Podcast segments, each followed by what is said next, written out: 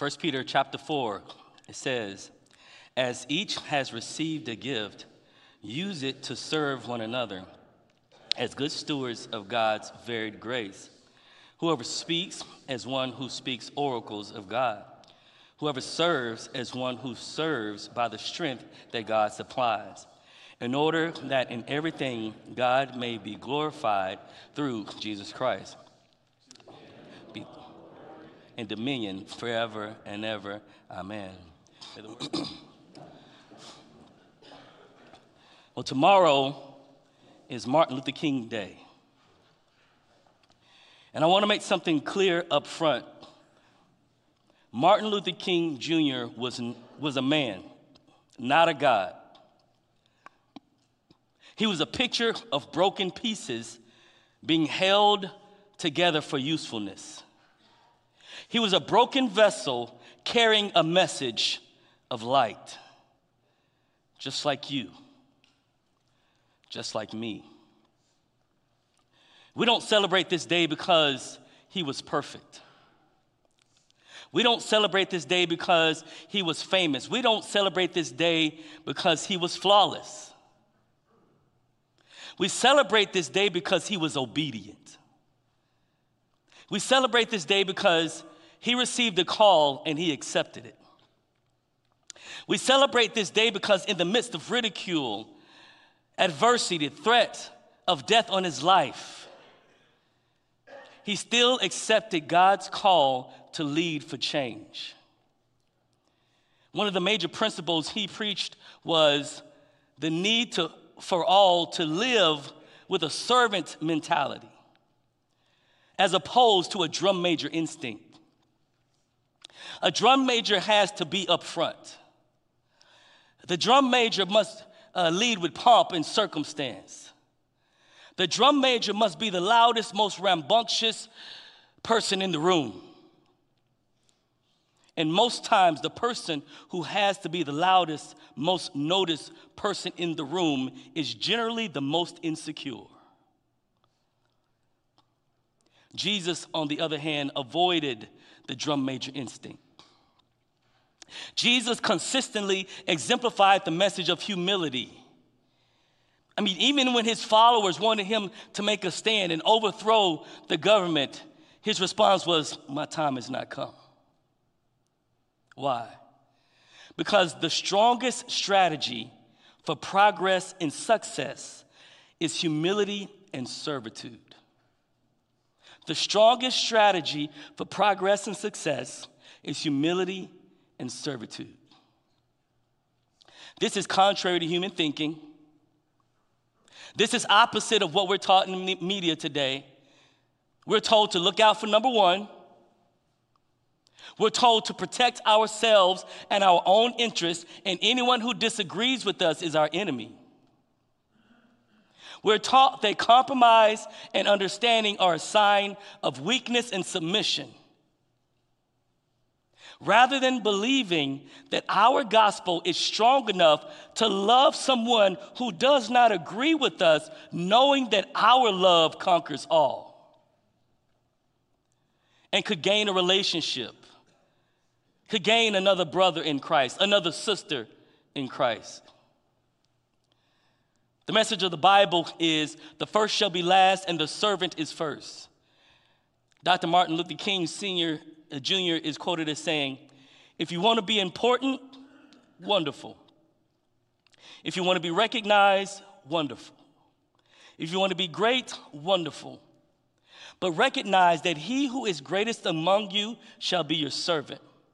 That's a new definition of greatness. It means that everybody can be great because everybody can serve. You don't have to have a college degree to serve. You don't have to make your subject and your verb agree to serve.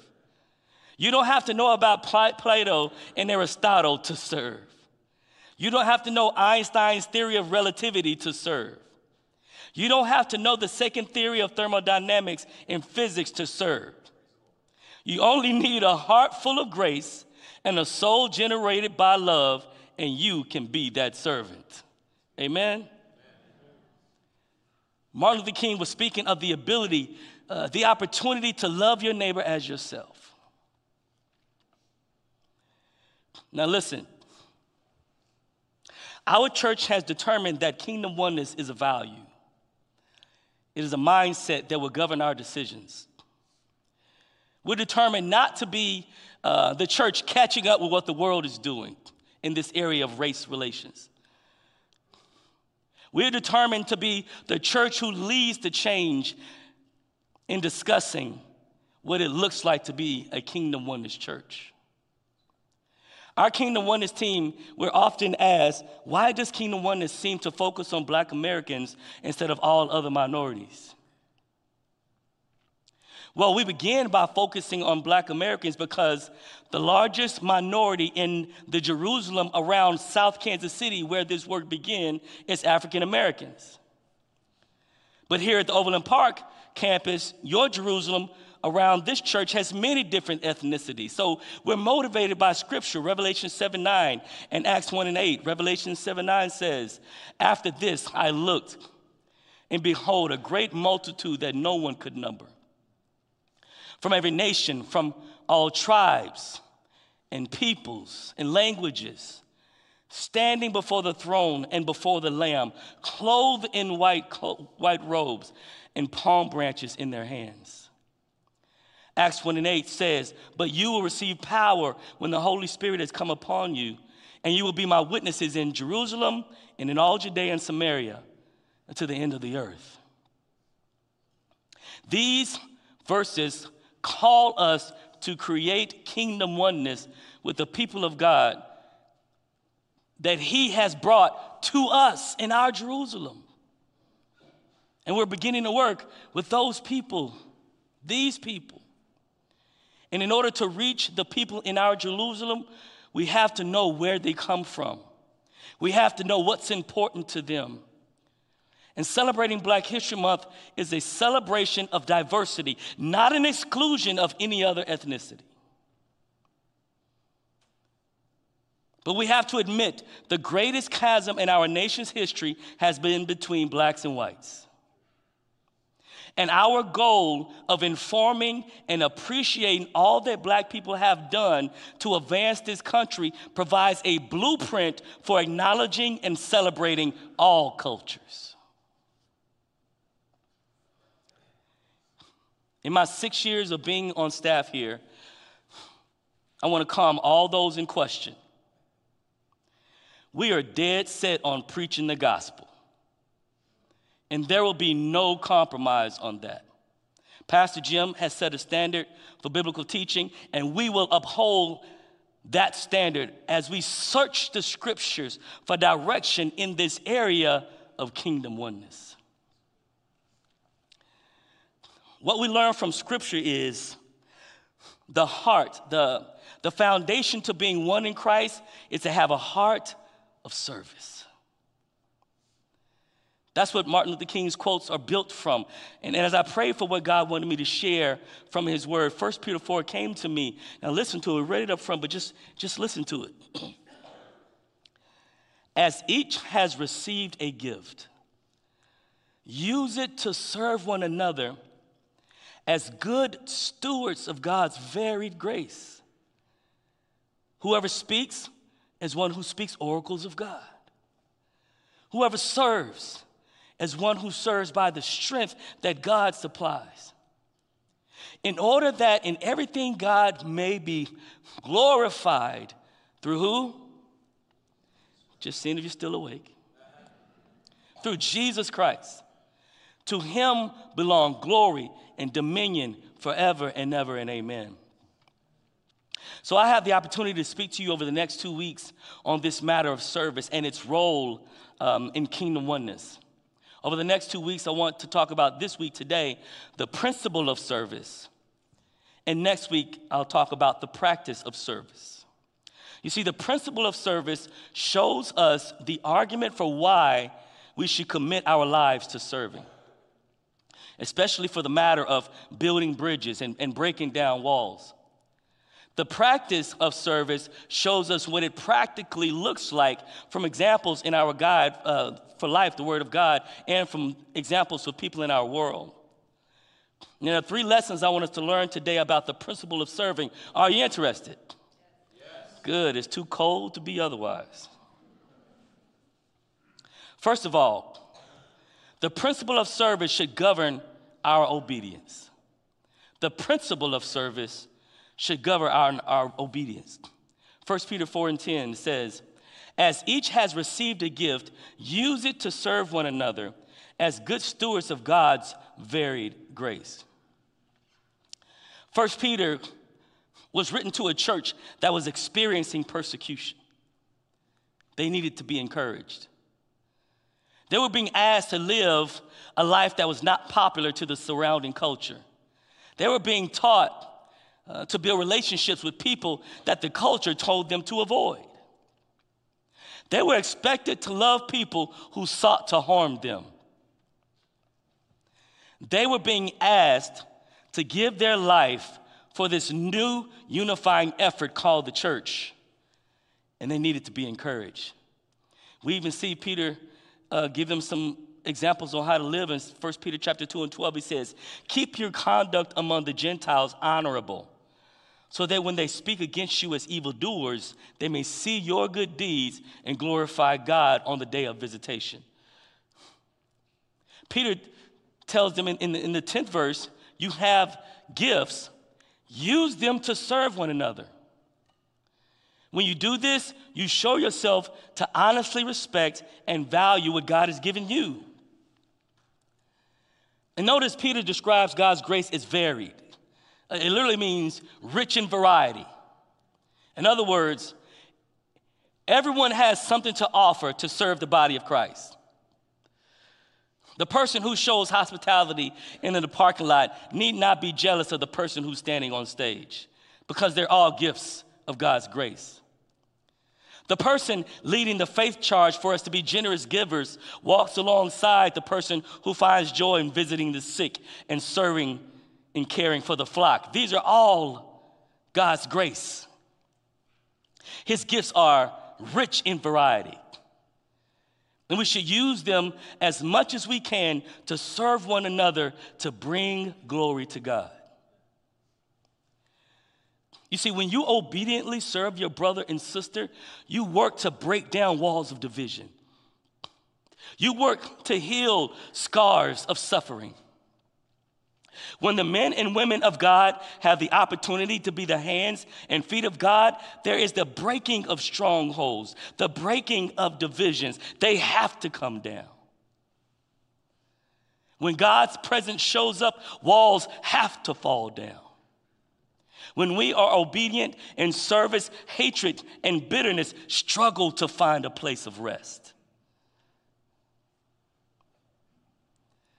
Service aligns your perspective of testing against the lives of those who truly strive for survival. Let me say it this way there are many of us who complain about our circumstance because we have not been in the presence of someone who honestly thanks God for their daily bread. We have developed the ability to be satisfied with our comforts and not give thought to the one who does not share in our same relaxed reality. We must not be satisfied unless all of our brothers have the opportunity to partake of that which we enjoy in our everyday life. Martin Luther King, in his Birmingham letter, which we have copies in the foyer for you as you leave today, is he says, I cannot sit idly by in Atlanta and not be concerned about what happens in Birmingham. Injustice anywhere is a threat to justice everywhere. We are caught in an inescapable network of mutuality, tied in a single garment of destiny. Whatever affects one directly affects all indirectly. My grandmother was an amazing cook. I mean, she could cook everything well Mexican, Italian, American cuisine. It didn't matter. There was no recipe that was outside of her reach. And the neighborhood knew that. One of the most enjoyable things for her to do was dinner after church on Sunday because she would make dinner for like 50 people, and our immediate family was only like 10. And afterwards, like the line at the Chiefs game, people would be standing plate in hand, waiting to take a to go, to go plate. Because it was just that good. And as she fed them, I would watch her sit back and she would smile, and you can just see her sitting in this bubble of joy. And I said, Granny, why do you send so much food home with all these strangers? Why do you feed all these people? Why you, why do you get joy out of this? She said, Grandson, one day you are going to need a meal. And I want to sow into these people, hoping that if you are in need, someone will sow into you. Someday you'll reap from this blessing. We're all connected. And we should live life. We should love people. We should serve people with that in mind. Amen.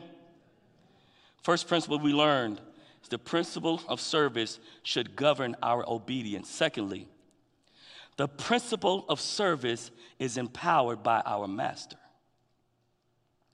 1 Peter 4 and 11 says, Whoever speaks as one who speaks oracles of God, whoever serves as one who serves by the strength that God supplies.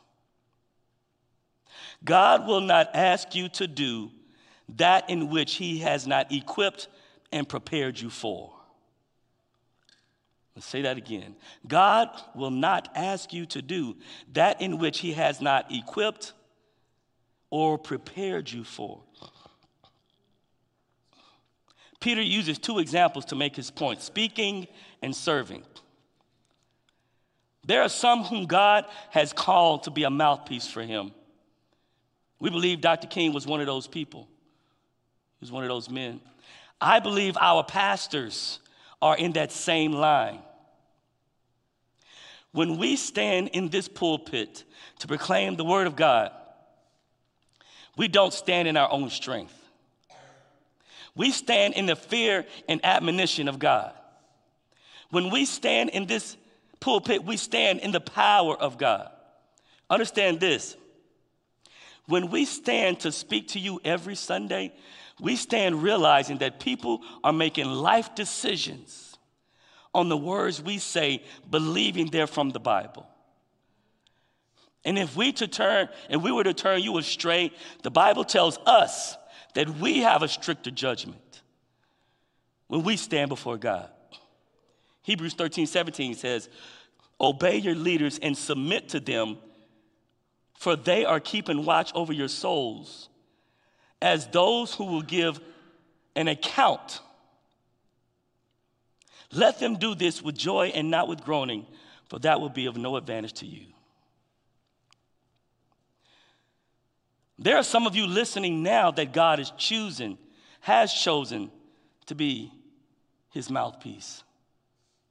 And you're thinking, how can I stand? What will I say? How could I possibly make a difference? If you have a call, don't sit and ask how, ask where. Where do you want me to go? Ask who. Who do you want me to speak to? Especially in this matter of kingdom oneness. We need you to speak. We need you to take courage.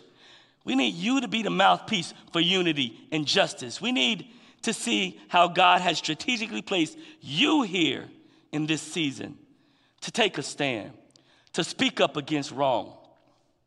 What does that look like?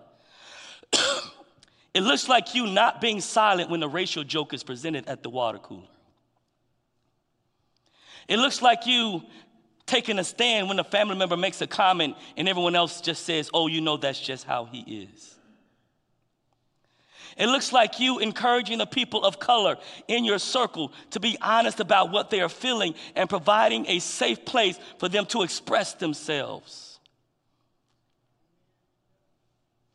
Whoever speaks, speak like God gave you something to say. He also said, serve with the strength that God provides. I don't know about you, but sometimes working for Jesus makes me tired. Somebody said amen. You show up early, you leave late, you study for the Bible study and only two people show up. You watch the kids and no one says thank you. You join the praise team and worship team and seems no one notices you on stage. You clean the church lawn every week only to see another piece of paper thrown the following week. You serve and serve and serve with no recognition, and you get tired. Peter says, Don't do it for them, do it for Him. He is the one who supplies the strength. He is the one who empowers you to keep going. When no one else says thank you, God says, Well done, my good and faithful servant. When it seems you are being ridiculed for your efforts to bring God glory, remember you serve Him.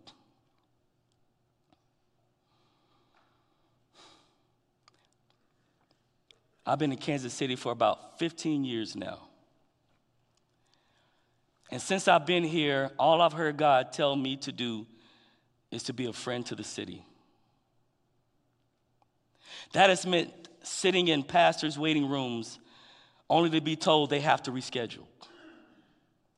That has meant planning prayer lunches where nobody shows up. That has meant being told I'm doing too much and spend too much time in the city. That has meant, in some cases, not having a safe place to share my heart on either side of state line. That has mean me not having the ability to share my heart in the inner city or the suburbs because I am too far in both places. With those who are of one race or another. But do you know what encourages me? I know that I am serving by the strength that God provides. And when I move in that strength, the old song would say, Ain't no stopping us now. We're on the move. If you don't Google it, you'll find it. Ask your parents or your grandparents. When God stands with you, no man can stand against you. Amen? So, what have we learned? We've learned the principle of service should govern our obedience. Secondly, we've learned the principle uh, of service is empowered by our master. Thirdly, and finally, the principle of service is presented by our Savior.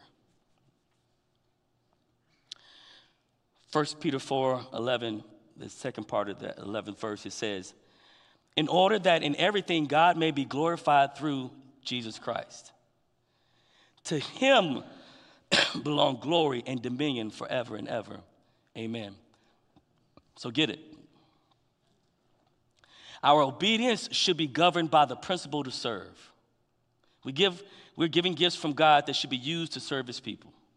And these gifts are rich in variety. Our service is empowered by God, not by your own strength, so you don't have to hesitate in using your gifts to bring people together. You don't have to hesitate in using your gifts to build relationships you don't have to hesitate in using your gifts to be the light of Christ in this hurting culture. God will equip us for that. And the reason we follow this plan and commit to this process is because when we do, God gets glory through Christ Jesus. Martin Luther King Jr. is quoted as saying, In his life, Christ is an example showing us how to live.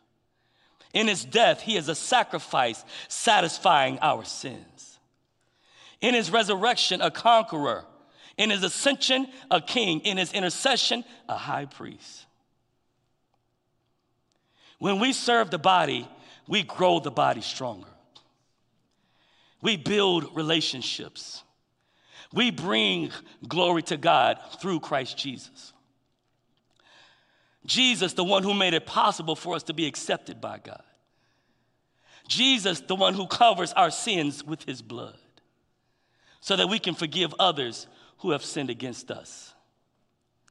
Jesus, who said in Matthew 23 11, the greatest among you shall be your servant. Jesus, who said in Matthew 23 and 12, whoever exalts himself will be humble, and whoever humbles himself will be exalted. Jesus, who said in Mark 10 45, For even the Son of Man came not to be served, but to serve and to give his life as a ransom for many.